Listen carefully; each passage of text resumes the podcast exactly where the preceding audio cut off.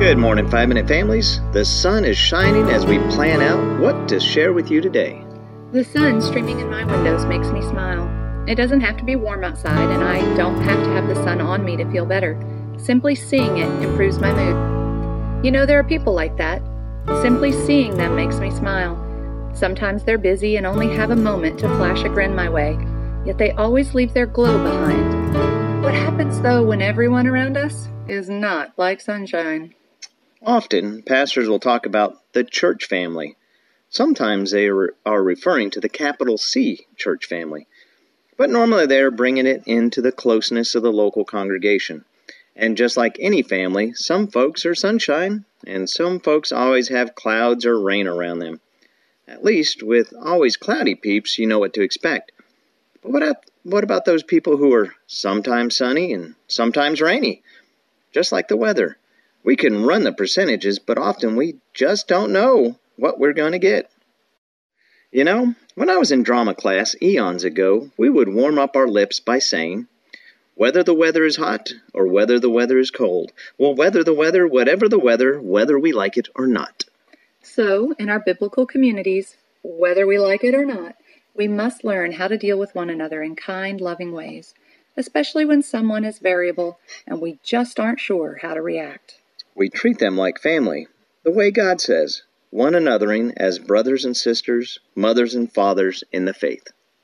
Let's pray for one another, and pray too for God to reveal if we ourselves are only fair weather friends. I used to always hug people, yet as I've gotten older, I've learned many people don't like hugs. I am a time person, but since time at church doesn't really allow for prolonged conversations, a hug used to say so much.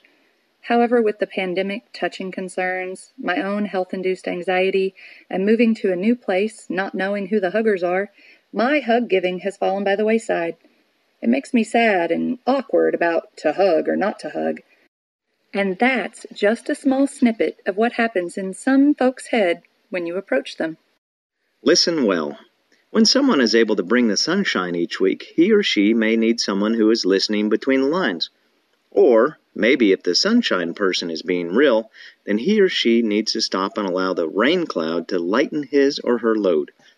If the rain cloud person does not feel listened to, he or she will return home heavier and heavier each week. Listen well to the words and the prompting of the Holy Spirit. Be authentic, but be self controlled. If you are the oft changing, variable person, realize how your lack of self control affects those in your biblical community. I know that everything I feel shows on my face, and with the difficulty of the past few years, I am one of the varying people. I need to remember that being bubbly one day and Eeyore the next time we meet makes it difficult for others to engage with me. Be more accepting.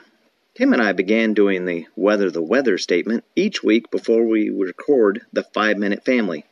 The reality is that we need to see our fellow church family members for who they are not just who we want them to be, but who they are right now. Not just who God will continue to grow them to be, but who they are right now.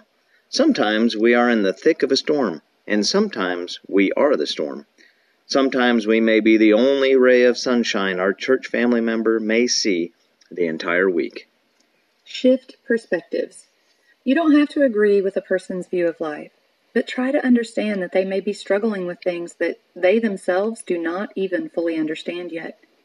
Here, especially, if you are a more mature Christian, adopt a mentoring mindset.